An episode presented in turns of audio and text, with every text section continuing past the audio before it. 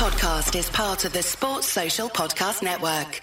Gearheads know that some projects need so many parts, it feels like you need a whole storage unit just to store them. That's what eBay Motors' 122 million parts are for. Think of it as your virtual parts garage. They've always got the right fitment at the right prices. Use the eBay Motors app or visit ebaymotors.com. Let's ride. It's the weekly show here on the Blue Room. We are live on YouTube, of course.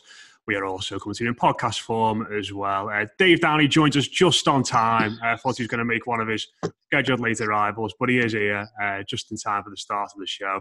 Uh, also joining me, Sarah Halpin and Pete McFarlane. Uh, and it's very much FA Cup final fever this week for the Toffees. Uh, we're speaking a little bit there, Sarah, before we, we came on the, the podcast, and you were saying that I think you said every time you think about the FA Cup final, you feel like crying. yeah, and not in the way that that might sound as uh, dreary as it might sound. I, I feel emotional with uh, with with pride and with excitement and just yeah, it doesn't feel real. We talk about the fact that yeah, we're going to Wembley and we're in a final, but when I actually sit and go, bloody hell, yeah, we're going to Wembley and we're in an FA Cup final, it kind of makes me just lose my head a bit. So, yeah, very much uh, looking forward to it. Feel a bit sick with nerves as well, but hopefully it will be a, a tremendous occasion and hopefully we'll we'll bring the trophy home as well. Yeah, Pete, you followed this team for, for a long time as well. How, how are you feeling about it, mate? You know, four or five days away now nervous but but confident to be honest with you. I mean the, the the football that we're playing at the moment is absolutely superb. It's as good as I've seen over the past over the past two or three seasons. So um, although Man City is a huge test, you know they, have got a you know a squad full of internationals and squad full of stars. I still feel that that with the quality we've got and the players we've got, we've got every every reason to be optimistic. And I just hope that we, we can go out there and show show what we can do. Um, I hope mm. hope the players step up to it. I've got no doubt that they will. To be honest, um, they're a really great group of players um, and a really fantastic, you know, really talented group of players as well. So, yeah, I'm confident. Yeah, exciting times. Yeah, before we get into speaking about how we, we think the game might go and various other things around the, the women's team at the moment, um, of course, we'll have a chat about the lads going to Newcastle as well a little bit later on the show. Uh, just before, again, before we came on there, Dave, I was speaking to, to Sarah and Pete, and I was sort of saying that the, the closer we get to this game, the more sort of staggered and, and, and, you know, sort of a little bit angry, to be honest, I am that this game hasn't got its own slot going into the weekend. You know, it's, it's half past two on a Sunday. You know, and, it, and I appreciate that there's a lot of scheduling issues going on. I appreciate there's the circumstances to take into account here, and it's it's not going to be like a, a usual FA Cup final given mm. the lack of fans there and the fact that you know it's effectively last season's, isn't it? Put put into the middle of a new season, but surely this match should have had its its own its own schedule, and certainly not at the same time that Everton's men's team are playing because it just feels like a a bit of a slap in the face. And you know, whenever Sarah's Pete been on, we've spoken about the, the strides that the women's game has made and how more and more people are watching it, more and more people are covering it, but it just feels especially stupid, in my opinion, to have this game at the time it is with the lads playing at the same time. Well, I think in, in football we're seeing at the moment, Matt, uh, certainly the organisers of it, uh, the broadcasters, uh, I think everybody really is, is guilty of this to a certain extent, and obviously so much more than others in how football is consumed by us as, as the fans. And um, sadly, the, the WSL, um, you know, the, the women's game is no different uh, at the moment. And like you say, I think firstly, we need to pay immense credit to the people who've got this game to where it is, the state that it's in, um, which is very good. Uh, everything is on an upward trajectory, and I, I think women's football is here to stay. Uh, I don't think you know the, the best efforts a global pandemic could throw at the women's game, particularly in our country, couldn't couldn't waylay to what we want it to be going forward. And I still think that it's still on a on a really powerful curve uh, and, and something that we'll see grow every single year. We've seen the influx of huge world stars into the into the women's game in this country. Um, there's an understanding now that this is the place to be uh, if you want to join a, a dynamic, sort of forward-thinking women's uh, football uh, pyramid scheme in uh, pyramid scheme pyramid in the uh, in the. I was going to say, what are you going to try and sell us here? I know. Yeah, well, that's it. And well, I suppose it is a selling game, isn't it, Max? We've heard, the news which Cyril Pete will uh, speak about a bit later in terms of investment in in the women's game. And um, there was a guy we had on on Team Talk Radio over the summer called Tim Stillman, who's well in at Arsenal uh, and covers a lot of their ladies' games. And he, he was talking about how the relatively small financial commitment clubs have to make in order to make a real go of their women's sides. And, and it seems like Everton have really bitten that. Uh, uh, have decided to try and take that on. Uh, and if you look at the, the, financial progress today, obviously, as well as a huge shot in the arm. Um, and Everton are now a success in, in this league. They're a powerhouse in this league and one that I think everybody else is looking over the shoulder at or up above. Now, when you talk about uh, how that broadcasters fit in and, and trying to to put the ladies' game on a pedestal, the FA Cup final, the biggest trophy domestically, uh, as it should be for the men. But we've seen what's happened to that in recent years, and yeah, it's it feels to me very frustrating that we see in this position right now, Matt. We see the women's game sort of, you know, it feels as if nobody who's organising this has really gone the whole way, the whole nine yards, and given it the full treatment of a cup final day. I tell you what, I think there's a lot of fans of the man, uh, the men's game who would say the FA Cup's lost its magic. Everybody remembers the traditions of years gone by and how we build up to the showpiece event in the domestic calendar. Well, there's, there's absolutely no reason why that can't be the case in the women's game. You know, we, we, we should be able to have those traditions. We should be able to have those days, those events, everything around it.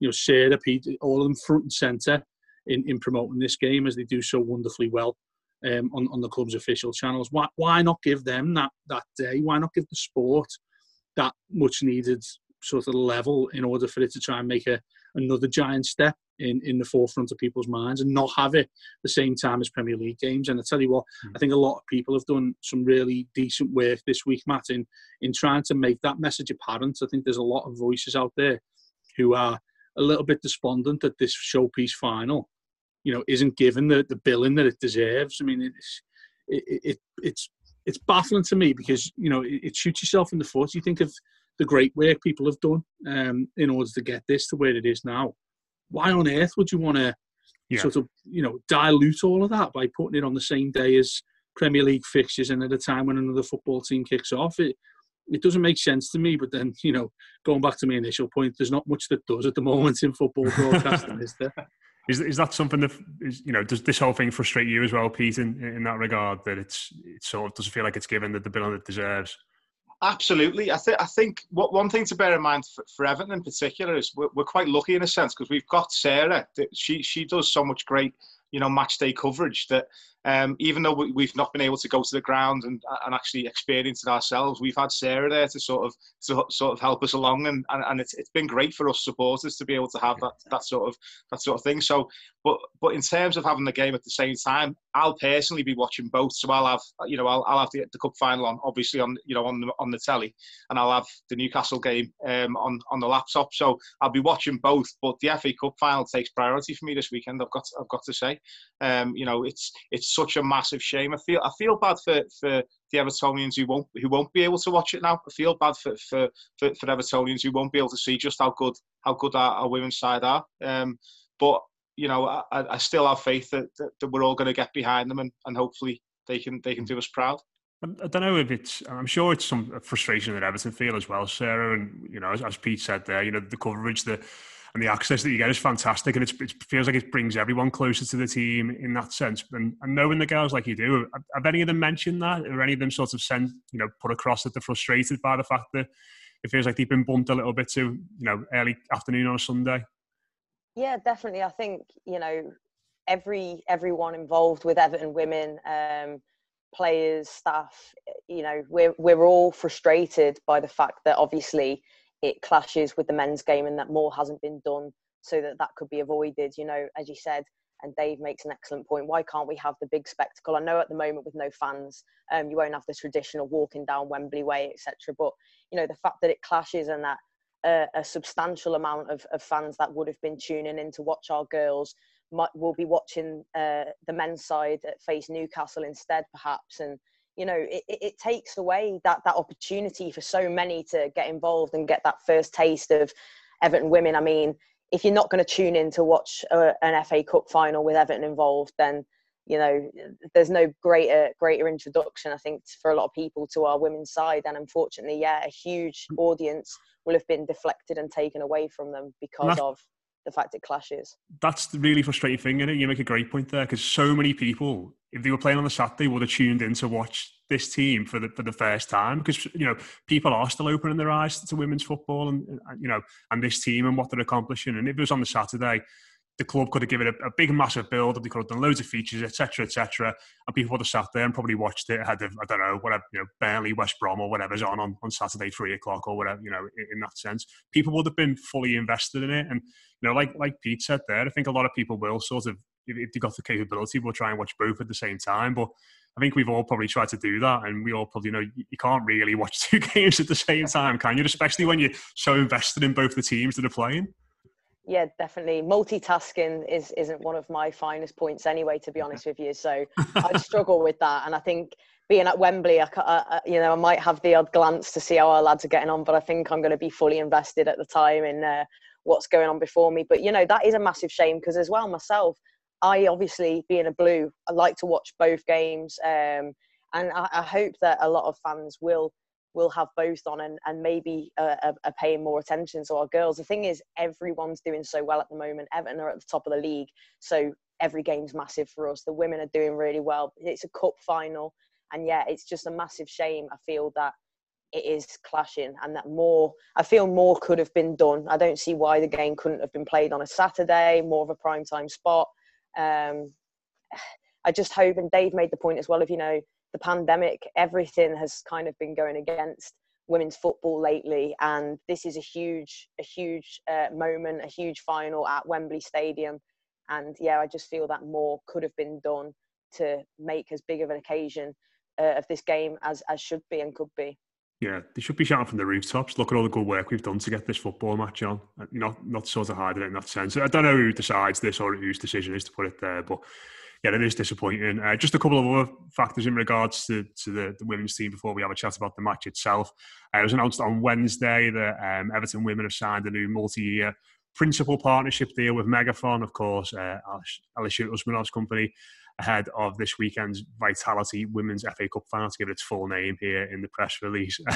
Digital and telecommunications company MegaFon has expanded their deal with the club in what is the biggest commercial deal in the women's team's history. As part of the agreement, MegaFon will receive branding on the front of Everton's women's shirt, while mobile virtual network operator Yota, part of the MegaFon group, will be added to the, left shirt sleeve as well. Uh, so a bit of a, a, a, rebrand for the kit, a bit of a rejig going into the weekend. Uh, again, Dave, sort going back to, to what you were saying there and how you know this investment's becoming more and more important in the women's game. Everton seems to be ahead of the curve again. And obviously, MegaFon were involved in the team beforehand, but it's you know, the club haven't released particular intricate details of what this new agreement is in terms of finances. But it feels like Everton women are going to get a, a whole new load of backing going into this season. Yeah, and, and it's it's another step in the right direction, isn't it? I mean, like I, like I said a little bit earlier, I don't think it costs an absolute fortune if you want to put your club's women's team at the, at the top of the pyramid here. Um, and with with that comes relative success, doesn't it? I mean, we, there's no mistake the, the teams that are at the top of the scale right now, Matt, in Arsenal, City, Chelsea, um, all all rich football clubs um, in, in, general, not just the, the women's game, and they've obviously seen that there's huge opportunities here to be had if they put their finger in the pocket and uh, are able to invest in the women's side of the game as well. And Everton are willing to make that commitment. We've seen that now. Um, I think we've seen a conscientious effort from the last 18 months, two years, that they will step forward in, in terms of trying to get the best players on board. You, Sarah and Pete will tell you a hell of a lot more than me in terms of the star names that they've got at the football club now. And they look like they're very much on that curve hopefully in much the same way the men's team are in in trying to break that sort of monopoly that's been in the game for so many years and that that commitment, as we've seen from um, USM and and well, Alisher Usmanov uh, officially, I suppose, is, is finally now starting to show its face a little bit more in in this um, in this capacity. It's great for the football club all round, isn't it, to see some income um, from a beneficiary coming into the football club and us trying to kick on with it. We're doing it, it seems, in the right way.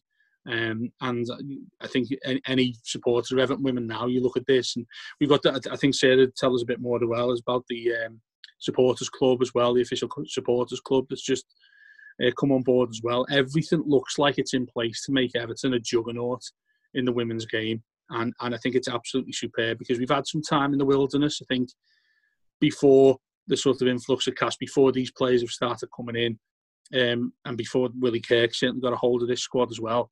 Previous to that, I think Everton were not so much in the doldrums, but the, the eye had shifted a little bit. I think it certainly needed some fresh faces and fresh investments. And lo and behold, they've, they've done it the right way. They haven't done it overnight. They haven't done it by just splashing a load of money straight down. They've actually done it by building a squad um, with players of different class, different versatility all over the world are coming to join this club now. And you know, you look at this an FA Cup final. I guarantee you right now, it'll be the first of many FA Cup finals and, and silverware coming into the Finch Farm coffers. Yeah, uh, encouraging in that sense. And, and Pete, Dave mentioned the supporter club there, um, and you know you're you're very much involved in that yourself. And just quickly for anyone who missed the news this week, uh, Everton Women gained its first official affiliated supporters club, and they're looking for fans to send in the messages and, and get involved ahead of the FA Cup final this weekend. Um, just first and foremost, how, how, important is that official stamp? Because the supporters club has been going for for a while now. It's obviously been quite active on Twitter. Why is that official link with the football club so important? I think certainly. Well, first of all, Julie Makin is is the uh, is, is our chairperson, and, and and she's she's really been been the focal point of this whole thing um, for for the past few years. You know, she, she I think she started going in 2007. Um, uh, uh, or she started started the supporters club in 2007, I should say. Um, she's she's been following the women's team for years. Um, so it's it's all down to her hard work uh, that, that, she's actually managed to get this this link with the club. In terms of you know how how important it is, I mean, it, it's having strong links with the club certainly in times like this that you know that we're living through at the moment where where you know we may feel a little bit cut off we may feel a bit a little bit distant. Having a special tie with the club is so massively important for any supporters and it and it's great. It's it's a great way to expand um and to and to get to get people to be aware of um of, of the, the official supporters club as well. Now now that we're official it just um yeah it, it just makes it a bit more you know official. Yeah. official, yeah. I was trying to think of another word other than official. like me with me pyramids tonight, mate. yeah, so it's, it's, it's, it is all down to Julie's hard work. She's absolutely she's she's a you know fantastic person. Anyone who's been to watch the women's team over the last few years will have seen Julie. She got you know she she's normally there at every match. Um, she gets on with all the players. She gets on with all the staff. She's just a, a really great person, a great representative for our mm. for our football club as well. Yeah. Uh, join the supporters club. Uh, maybe set off flares with Sarah Halpin at the games, as we discussed last week. Uh, is that that's some that part of one of the perks? And you set that up, Pete. You'll be getting in trouble here. Listen, they, that was the first thing they said. Show us your hands, and if they're blue, it was you. So, thankfully, I was the wrong end of the pitch at the time, so they couldn't they couldn't pin that one on me this time. But we'll see going forward. Get a bit of pyro out. Why not? pyro, pyro tutorials with Sarah Halpin, yeah. Part of the membership in that sense. Uh, uh, let's have a chat about the game then, Sarah. Um, obviously, Everton are underdogs going into this one. I think it's, it's absolutely fair to say Manchester City are a wonderful side. They've got a lot of fantastic players. Um, but I think Everton have got belief in that win over Chelsea in the quarterfinals in particular, uh, the way they played that day and the way they came from behind that day to, to win the game. Um, what, what's Everton's way home in this match, do you think? Who are going to be the players that, that are going to do the damage for us on the day? I think what's so good about this Everton side now is that there's a number of players uh, that, that, that City are going to have to watch out for obviously you've got Valerie Gauvin, who's one of the first ones who springs to mind, the big French centre forward who's been prolific since signing for Everton. She scored the fastest international uh, women's goal the other day when representing France on international. She scored after 10 seconds. Uh, we've seen her score many goals already for Everton, one of which was the the winning goal in the quarterfinal at Goodison Park against Chelsea. She's a big game player. We know that she can deliver and she's just going to strike fear into the opposition. You've also got, of course, Lucy Graham, who we talk about a lot on this show, uh, the captain who scores in the big games as well. The other goal scorer at Goodison, she scored at Anfield, she scored at Ashton Gate previously in the competition. We've joked about the fact that she likes to score at big stadiums, mm. so there's not really many bigger than Wembley. So she's going to be one to watch out for. You've got Simone Magill, Izzy Christiansen, you know, Hayley Raso, uh, even players like Shani Boy and, and players like Meg Finnigan, I was chatting to Meg yesterday, you know, she's a player that not only at the back has been fantastic uh, in defence, but she scored a lot of goals in pre-season and she's not netted yet this season and and she's a real threat you know. We've got players like Izzy from dead ball situations and you've got big Meg Finnigan running in on things. So yeah there's so many players in there that I feel could could do City harm. Um, Nico Sorensen as well another one of the new uh, Danish signings. You know there's, there's just so much talent in that squad. Uh, so although City are favourites, no doubt, and we're underdogs, uh, certainly internally, we we definitely back ourselves to, to go all the way. Just just before we go on to Pizza, quickly, you mentioned Gauvin there. She's been been coming off the bench, hasn't she, in a lot of these games? She, she came off the bench in, in the quarterfinal and the semi final, as you mentioned there. Uh, do you think she'll start this one? Is she sort of got up to speed enough to be able to, to be in the starting 11, or do you think Willie Kirk will stick with that formula of bringing her off the bench and they're doing damage late in the game? I honestly don't know, and this is a conversation I've had just you know as as a fan with with other fans as well, and saying that you know obviously I don't know what Willie's going to do yet, and I'll try to to not nag him to, to too much about his team choice, but um, I I actually really like Val coming off the bench. Um, I think when she starts, as long as she's on the pitch, like I said before, she's striking fear into the opposition. Uh, but I think we've got so much already in that side that Everton can kind of grind teams down. The work rate of Simone Magill, Hayley Raso, and players like that, the tenacity of them, they can just tire teams out. And then you think you've had to put up with them for however long, and then you see Valerie Gauvin being substituted onto the pitch. You know that that psychologically psychologically for teams must just be devastating to have had to put up with the onslaught of, of Everton for so long in the game, and then you've got half an hour or whatever with Valerie coming on, and every time you get a corner um, the team breaks, you just think she, you just fancy to score. So yeah, she she could do either. You know, I'd be happy to see her start, and I'd also be happy to see her start on the bench. So in that sense, you know that that that could be um, a, a real one for City to have to think about as well. So it'd be interesting to see whether she does start or not. There we go. A typical club employee sitting on the fence there. Uh, Pete, Pete, and Dave, I'll, I'll, ask you the same question. How, how would you go, Pete? Would, you, would Valerie Gauvin be in your starting 11 on Sunday?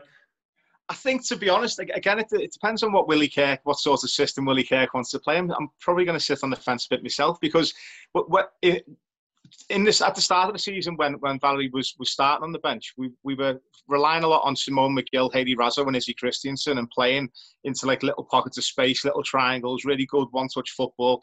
Um, and then Nico Sorensen was was putting some really good deliveries into the box as well from the left-hand side.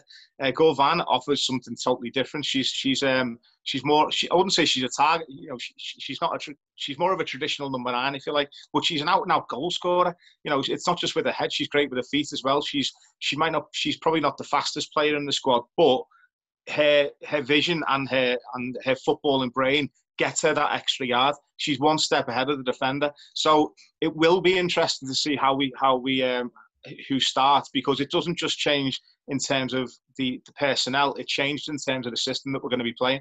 So as I say, it just depends on on how Willie Kirk thinks the uh, where City's biggest um, you know dam- the biggest damage can be caused to City.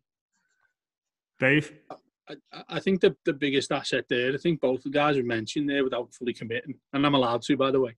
I, I, think what it, it indicates is that when you've got a versatile and flexible forward lineup, you can cause City much more problems. And I'd rather us go into this. Let, let, let's have a look at something else, really, that, that I want to discuss is, you know, say you're coming up against Arsenal, say Manchester City are playing, playing Arsenal, who's going to be their, their main strike threat that you think we need to be on our game? If we can stop this person scoring, then Arsenal won't score and, and we should win this game and it'd be Miedema. Um, and, and Everton have something a little bit different that, yes, with all due respect to, to Gauvin and everybody else that we have, Vivianne Miedema is the, probably the world's best goal scorer right now and, and striker. If City had a game plan, it'd be pretty straightforward for them to think, you know what, we just stop here and then we probably win the game here. With Everton, they seem to have different facets to an attack that can that can mix and cause you harm from from everywhere else around in and around the six yard box. And I, I'd be I'd be tempted to, to go with the initial approach and, and not just having one main focal point of the attack to begin with, because I think when the game goes on, then you can strike, then you can put you can put a lot more emphasis into one particular attack. And then, like like Pete said there, you, you, a number nine type of player is going to wreak havoc when you've got a tiring set of legs at the back line. And I think that's what Everton will do. I think I think we'll start with that mixture, that blend of attacking players. That City don't know where the threat's coming from, and then when they're tired, then you know we, we throw on a, a main striker, and hopefully reap the benefits of that and clinch the game late on. I, I, I don't think. I mean, it, it, it's a it's a classic underdog game, isn't it? And I think Everton will be comfortable with that because I, I feel as if that the what I said before in terms of the precipice that they're on right now is they're going to be a real force in the WSL. But I, I, still think that can wait a little bit longer. I think whilst we've still got the element of surprise and that and that underdog factor, I think we can use that to our advantage. So I, I think they'll start with Magill and and Raso and this sort of blend of attack and talent that we've got first, and then look to hit them later on in the end. Yeah, I, I, tend to agree. I just, I just think it's set up for them. It, it, it seems to have been on the agenda for a long time. I remember Willie Kirk earlier in the year saying we're going to go all out for the FA Cup. It just the, the one fear I've got is Chloe Kelly. Mm. Yeah, Chloe's no doubt going to be uh, yeah. the, the the one to watch out for. it's on Sarah to do that then. Well, isn't, isn't that what we're meant to be these days? Everton are meant to be this bloodthirsty, yeah, sort of physical side. Can't we just kick her? Snidey toffees. Yeah, yeah. yeah. But you know, it's, it's, not, it's not, it's not just Chloe, is it? It's uh, That's tickled you know. that, hasn't it? I'm gonna, I'm gonna get onto her now and say, listen, watch out. No, uh, yeah. I think, uh, I think it is obviously Chloe is probably going to be the main threat, but also players like Sam Mewis, World Cup winner, Rose Lavelle, you know, players like Ellen White, who hasn't even started uh, a lot of the games. Um, she's the typical classic number nine who you just fancy to score whenever she's on the pitch. So they've got just countless players. Lucy Bronze, you know, yeah. Alex Greenwood. Steph um, Houghton is captain as well. What's that? Sorry. Steph Houghton as well. Yeah, it, this is it. They've got they've got a fantastic squad of players. Manchester City. It's you know, you look at Man City and they're almost the Lionesses. It's basically, I think they, they can start a, a full starting 11 of England senior internationals, um, which just tells you all you need to know about that side. Um, but what I think Everton maybe could have on City is the fact that even though we've brought in loads of new players over the summer and we saw a lot of outgoings, for me, we just look more of a unit. We just look more gelled. We look more cemented as a team. Um, I think at Manchester City, they're still kind of finding their feet in that sense. They're still trying to gel with a new manager, of course. That's obviously going to be a big factor. Willie's been in, involved with the club now for, I think this is his third season. So, um, you know, they, they've got the, the challenge of having a new manager as well as loads of new players, new kind of systems. So, in that sense, I think Everton have slightly got the upper hand in that we seem more settled and together as a team. And if we can utilize on that, I think that that goes an awful long way in games. We see it all the time. We've seen it with the men's team when on paper we've had the better side. We've had all these brilliant individual players, but plucky, you know, I'm not saying we're plucky Norwich or something like that because this is obviously a fantastic side, Everton. But we'd see a team that was underdogs come to, to come to Goodison maybe, uh, but because they were so up for it and so together, they knew if they could could do that and bring the game to us, we, we'd kind of crumble a little bit. And if there's an aspect of that that we can exploit, then uh, I, I, think we need to go for that as well. Sherry, you mentioned a couple of those um, US stars, World Cup winners, and largely, uh, you know, a lot of players that have come over um, to the WSL in, in terms of really making an impact. And I think that's that, that's brilliant for the game. Seeing that sort of those superstars ply their trade in our league is brilliant. But how I know it's in the early days yet for some of them because they're on loan and things like that. But how do you think they found it so far? Like so, you know, Tobin Heath and Mewis and Lavelle and, and Morgan as well, of course. Um, have they found it different to what they would have experienced back home? Do you think?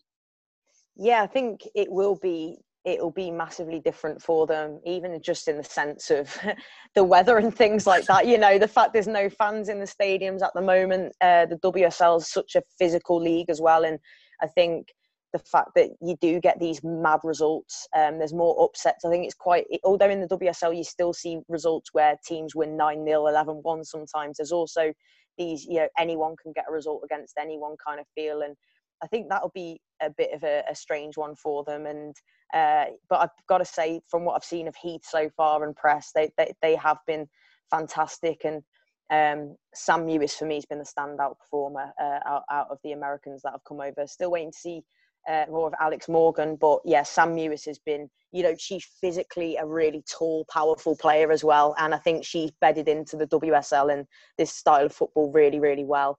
Um, and and she's definitely they're so confident as well, Dave. This is the thing yeah. with the Americans. Like I spoke to Chloe, this was going back a few weeks ago now, and um, I was asking her about the new American girls, and she said even in training in the little in-house games that she'll be co- constantly talking to herself like you know going it's this score and da da da da da like psyching herself up mm, almost yeah. and just talking to herself constantly through the session like even if it's just an in-house thing. So i think the americans are naturally just super super competitive. Um, so when they really do hit the ground running and find their feet uh, yeah i think i think they'll really tear it up well hopefully there'll be no match for the toffees on sunday uh, predictions how, how's it going to go dave one eleven. I think I think we'll see a traditional cup final, and and do you know what? There's so many similarities between this and the last time Everton won a trophy in terms of the going in it as the underdogs. They've, they've got attacking players who, who can harm you in, in different sort of ways than, than the conventional sense. I think we'll keep it tight and I think we'll nick it at the end. I'm going 1 0. Pete? I'm going to go 2 1. 2 1 Everton. And Sarah? Oh. Yeah, Two one yeah. Everton as well. Uh, Two one Everton, but a win. I'd take a win any way it came. To be honest, just let's get that trophy. Oh yeah, can't wait now. They're excited. Uh, yeah, I reckon they'll do it as well. I think they'll win one 0 I'm in the Dave Downey camp, so two one 0 two two ones there. Uh, but yeah, let's change tack a, a, little bit before we we wrap up today. Um, obviously, the lads had a disappointing day at Southampton at the weekend. Don't want to talk about that too much because it was all round pretty rubbish, wasn't it? But uh, going forward, uh, Newcastle on Sunday, um, attention will turn to that. I'll, I'll, come to you first in this one, sir. Obviously, we're going to be about Luca Digne for, for that game, even though his suspension was reduced, which is quite nice, I suppose, albeit a bit weird, the, the rationale given by the FA in regards to that.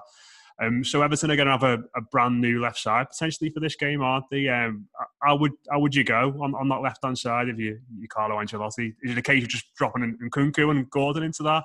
You keep faith with Iwobi? There's there's a few decisions to make there, isn't there?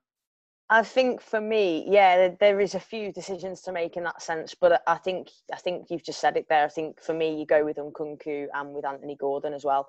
Uh, Iwobi, unfortunately, I think struggled a little bit to make his impact on the game at Southampton, which he'll be frustrated with, uh, no doubt. But when Gordon came on, I think he looked you know, one of the brighter sparks in a sense of where there wasn't many for Everton on the day, of course. I think Gordon was one of those positives for us. So on that basis, I think you don't drop him. I think uh, you let him get the start. And also with Nkounkou, he is that that the natural replacement. He's he's a left back, and he's also looked very good, hasn't he, when he's played? And he might offer uh, Newcastle something to have to think about. Lucas Digne, we're no doubt going to miss him, but Nkounkou, we've we've been massively impressed with him and what we've seen so mm. far. So I think yeah, give him give him and Gordon the the run out and uh, let's see what they can do.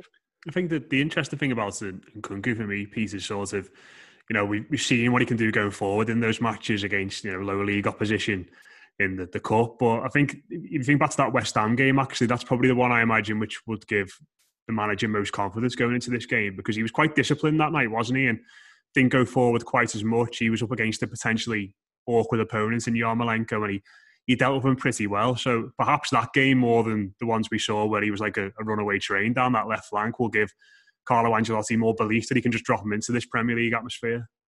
Absolutely, and I think that's that's the crucial thing for you, any young player coming through is that you, you can't get too carried away and just start bombing forward every every couple of minutes. You know, you've got you've got to be disciplined, and you've got to you've got you're a defender first and foremost. If you're a left back, you're a defender first and foremost. That's your job. Um, it's it's nice that he's got that little bit extra that he can go forward and and go on the overlap and and, and be really dangerous in that final third. But yeah, you're right. You know, the, the West Ham game will, will give us confidence that he can he can also do that job which he's there to do, which is defend. Um, but yeah, I've got I've got every faith in him. I think I think I'm more worried about the right hand side to be honest with you, but we'll probably yeah. get to that in a bit. yeah, well, you you and nodding there, Dave. Is, is that a concern for you? Obviously, we don't know whether Seamus or, or Jonjoe Kenny are going to be fit for this game yet, but um, it was a concern, wasn't it, at the weekend? Yeah, it was. It, it, it Carlos surprised me uh, a little bit with that, to be honest with you, because it, I think a lot of people spotted this before the game started. And yes, I think we can have a lot of faith in, in Godfrey from how he started that Merseyside derby and, and, and largely how he conducts himself. I think he's a very mature head on young shoulders, but nonetheless, I think in that game at Southampton, they, they Hasenhüttl would have had a meeting before this to talk about that position on the pitch simply because you've got James who is is an issue defensively. Not in, in no regard other than that because he's he's a world class footballer and we don't want him anywhere near our own half. But the whilst the, if there's an understanding with him that he's not going to cover or he's not going to get back, and I don't believe that is the case because I, I, think he, we've seen in fits and starts that he will get back if you if, if you ask him to. Um, I think he will stretch his legs and I think he will try and help help out defensively. By no means do I think he's. It's a cliche, isn't it? I think when you get players like that, that all they want to do is be on the ball and won't do anything else for the team. I don't believe James is like that, but whilst that thought and whilst that notion is in the front and centre of people's minds, I do feel as if Godfrey struggled simply because there wasn't a natural sort of sweeper in front of him like a Richarlison would have been if he was fit, or even Bernard when he come on, give him a little bit of extra cover um, when, when he switched sides. Gordon the same. Uh, you're not going to get that from Iwobi either if he was to play on the right. So I, I think that's a concern for, for us going forward. And um, if you look at who and who's going to be coming up against, if he's the one who gets the nod, it's uh, St. Maximin. And he's been one of the revelations at Newcastle and, and pretty much in the Premier League. on the right, does he? I thought he played off the left, but I'm not entirely He sure. switches sides, which yeah. is a real, it's a really difficult thing to handle because it's hard monitoring him either side. But, I mean, it'll be his biggest test so far if he does wander over to Nkounkou's side um, because look, we've, he looks like a revelation. This kid, I get really excited when I watch him. One thing we haven't seen as much, simply because we've been involved in attacking games with him, is how good he is defensively. Now, I'm not in a position to judge. I can't say either way if he's good or not. And from what we've seen in the tiny glimpses we've seen when he's had to defend, he's been absolutely fine. I can't have a bad word to say about him. But you're going up against one of the Premier League's real, you know, whippets uh, when we play Newcastle as well, with, with, regardless of what side he goes on. So if it's Godfrey on the right or Nkounkou on the left, they're going to have their hands full. And more importantly, they're going to need uh, support from the two players they play in front of them. I have more confidence in Anthony Gordon than anybody else, um, regardless of what side that is, to be able to do a shift. I think the one thing you get from him is he just was desperate to make an impact when he come on. Gordon wasn't he? Wanted the ball so much, wanted to fed into feet, looking to link up with everybody and generally try and get us going and get a goal back. Um, I'm not too sure how confident I am in everybody else that we have in stock um, for those wide positions. So I hope Carlo's been focusing on that. Uh, I hope it's been one of the main takeaways from that Southampton game in that, yes, Godfrey might well be a better right back than Seamus Coleman in future. But for right now, he can't do that job on his own. I don't think anybody can when you're coming up against decent pedigree wide players. So I hope that's an area we've looked at in terms of either getting Hammers back there and asking him to do that extra shift, which of course we don't want him to because it negates his attacking threat. We want him up the pitch. There's, well, there's doubts over his fitness as well, of course, isn't there? Yeah, but even even if he plays, which you know, like you say, maybe a little bit 50-50 if he does, can we afford to put him maybe even a little bit more central so somebody else can go in front of a Godfrey to try and give us that cover against some fast players that we're going to be coming up against. And Newcastle, Newcastle by sort of agenda anyway, Matt. They, they are a box of tricks. They're really, really difficult to pin down. You don't know what Newcastle you're going to get. So this is a really interesting game for me. Yeah, I think it, I think it'll be a different game to Sunday. I think they're not going to mm. try and squeeze high up the pitch like Southampton did. When I've watched them this season, they've just been ultra. I think they'll give us most of the ball, Matt. I, think they'll yeah, give us most yeah. of the ball, but they, they, they, they, are lethal on the counter. Yeah, but they, I, don't, I don't even know if they're that. I've just seen them scab loads of goals from free kicks and penalties all season. To be honest, like every time I've watched them and they've got a result of fourth, bloody hell, they were lucky there. Like like uh, Tottenham, they got a draw. I've got no idea. Wolves battered them last weekend and they managed to scab a point in that game as well with a, a scrappy free kick. It just feels like they're not very good, but they seem to, to find a way to, to get results. But I think like I think you're right. I think we'll have most of the ball, and in that sense, it would be a massive help if we had Jonjoe Kenny fit because he's got that. He knows how to play defensively as a fullback, but he gives you that width and a, a better delivery yeah. than someone like Godfrey. That that midfield area, I expect us to batter them. Um, I, I, think we should have far too much muscle in there. And if look, I, I think Allan throw you can say he had one last week. Allan, I thought he looked he looked about 45, if I'm honest, in, in that midfield area. But he's a loud one, isn't he? I think if he comes back fresh after a week training and, and sort of regrouping, him alongside Doucouré, they should have far too much for Newcastle in midfield.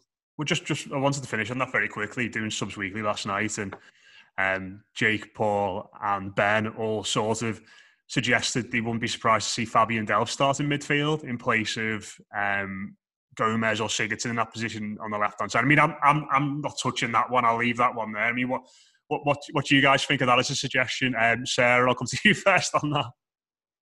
Um, I was, to be honest, it's it sounds bad, but he's he's a player that I sort of forget about recently. Um, we've not seen too much of him, so when we saw him come on on uh, Sunday, I was like, oh, Delph, yeah. Uh, but um, you know, I, would probably expect it to be. Is, is, Gomes expected to be fit? Is he?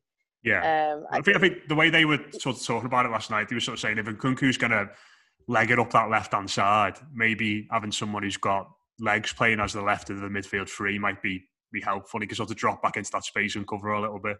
Yeah, well, you know what that that could well be the the answer uh, potentially for Sunday's game with with these injuries that we've got at the moment. I mean, it's one of those now when because of the manager that we've got, whatever starting eleven I see, I just kind of go, yeah, all right then, fair enough. Like, you know, even if I'm thinking, oh, maybe I wouldn't have done that, I'm going, it's Carlo Ancelotti, isn't it? So if he if he wants to play Delph, then I'm I'm happy with that. I just hope that we bounce back. As you said, it was a really disappointing result last week and, and a disappointing performance as well. And and maybe we didn't get things right, but um, I'm sure this time around Ancelotti will be desperate to to bounce back. So yeah, whatever team he sees fit, let's just hope they go out and get the win. Yeah, uh, what, what, about you? That, I think that, that midfield, it's interesting that midfield position, isn't it? Because it feels like Allan and Doucouré are, are settled and are going to play every game in there. But that that third one, it could be Gomes, Sigurdsson, Davies, Delph. It feels like it's very much up for grabs, that spot. Absolutely, and it, it, the longer sort of, I think I think Andre Gomes has had has had a, a, fair crack at the whip now. I think he's he's it, it, was obviously a struggle for him just after you know after the lockdown to you know coming back from his injury and, and to try and find his form again. Um, obviously, uh, uh, Carlo's looked at, at, potentially bringing Sigurdsson in into that position. Again, he's another player who I, I believe has, has had enough chances at Everton now. Um, I mean, one player who who may have been written off by by a lot of people and possibly myself as well, who could play in that position is Alex Iwobi. Because um, I know that we've sort of been judging him from a wide position, but certainly from from the attributes that he does has does have, I believe he, you know he'd suit more of a central role anyway, or one of those midfield three positions. Um, and you know I'm not quite ready to write him off completely just yet, and I, I feel like that is a position that he could potentially um, slot in and do very well in. Um, I, I, would hope so anyway. Put it that way. I hope he do he would do better there than on the wing. yeah, uh, well, God, yeah, absolutely, certainly going off the weekend. Uh, I don't know, Dave. Just, just finally on, on Iwobi, it's it feels like that performance the weekend. Well, certainly the 20, 25 minutes before he got brought off at the weekend was just so haphazard and, and careless and you know, lacking in intensity that it feels like it was enough to probably drop him down the pecking order a couple of spots. Yeah, I, I, think he's. I think he ran out of tricks to be honest with you because he, he kept on trying to play them all the time rather than just giving a neat ball to Lucas Digne to put a cross into the box. I mean, we've done the basics really, really well so far this season, and, and I think he complicated things on that side. I do agree with Pete though. I think in, in a more central role, I think he's a completely different player. Um, whether he'll get that opportunity or not, given the talent we've got in there, remains to be seen. But you know, it, it emphasises the position that we're in, doesn't it? Because now we're looking at squad players and, and rotating them and seeing which one's the best that we need to come in. Last season we had to rely on these guys, so I'd like to see, you know, some sort of lift in competition. We've seen it in the games where they've had to come in so far up until that Southampton game, and everybody was fine. You know, Delph, I don't have, I don't have half a problem with Delph playing as I used to, um, because he's shown that he's willing to try and fight for a, a shirt in this side and do a job if he's asked to do one.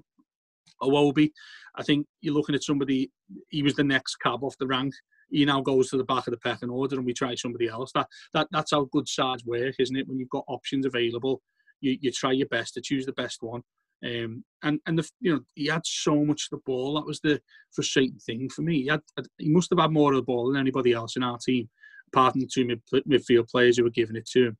You know, and, and lo and behold, I think Hasenhüttl did a great job of shepherding the ball out that way rather than towards James, who would cause havoc. Um, and, and I think that's where Southampton played us really well.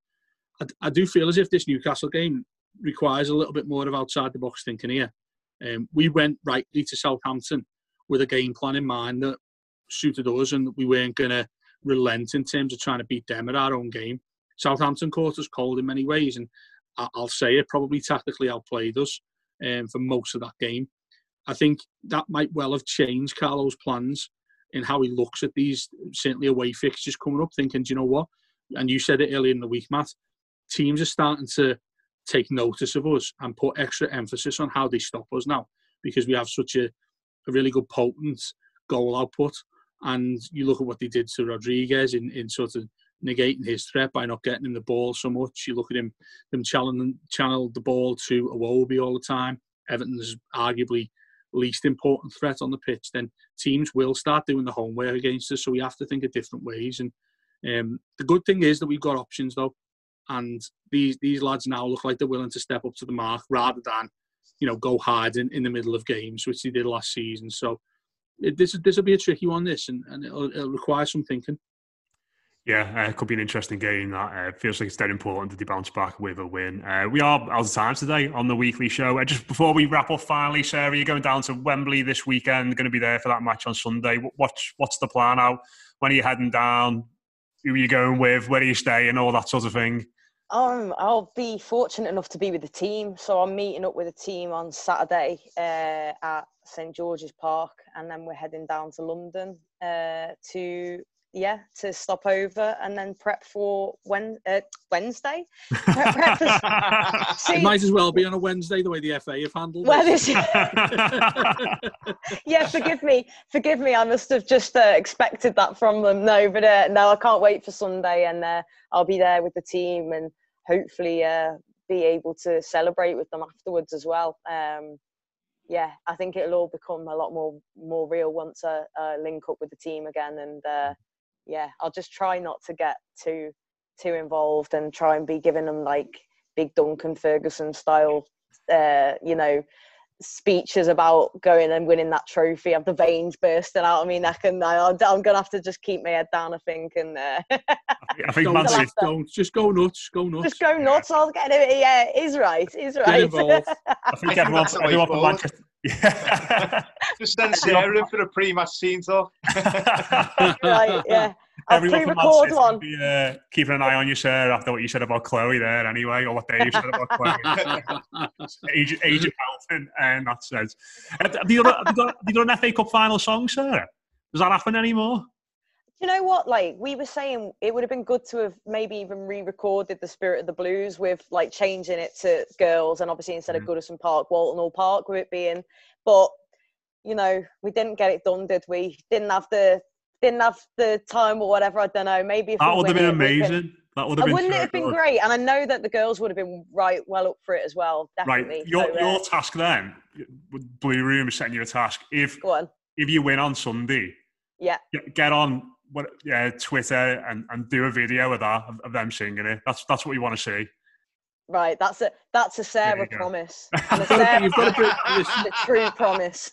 It needs to be. Hey, if if they win it, if they win it, it's got to be on like a white label LP. If they win it, Absolutely. Gotta be, hasn't it? Gotta be, gotta be. Absolutely. Now let's let's make this happen. We're gonna, yeah. it's gonna that's, get that number one. And that's a Sarah promise. I love that. And that is a Sarah promise. you know what that uh, means? Yeah. Uh, we'll, we'll, we'll, wrap up there. Uh, thanks very much. This, have a great time, Sarah. Uh, sending you the best much. of luck from us as well. Uh, cheers to Peas and Dave, of course, as well that's been your weekly show here on the Blue Room. We'll be back again same time next week. Hopefully reflecting on wins over Manchester City a win over Newcastle as well. Uh, we'll speak to you then. Searching for just the right job? Whether you're looking for full time, part time, or seasonal work, you can get started today. Amazon Jobs offer the whole package with great pay and flexible shifts that allow you to choose when and how much you work.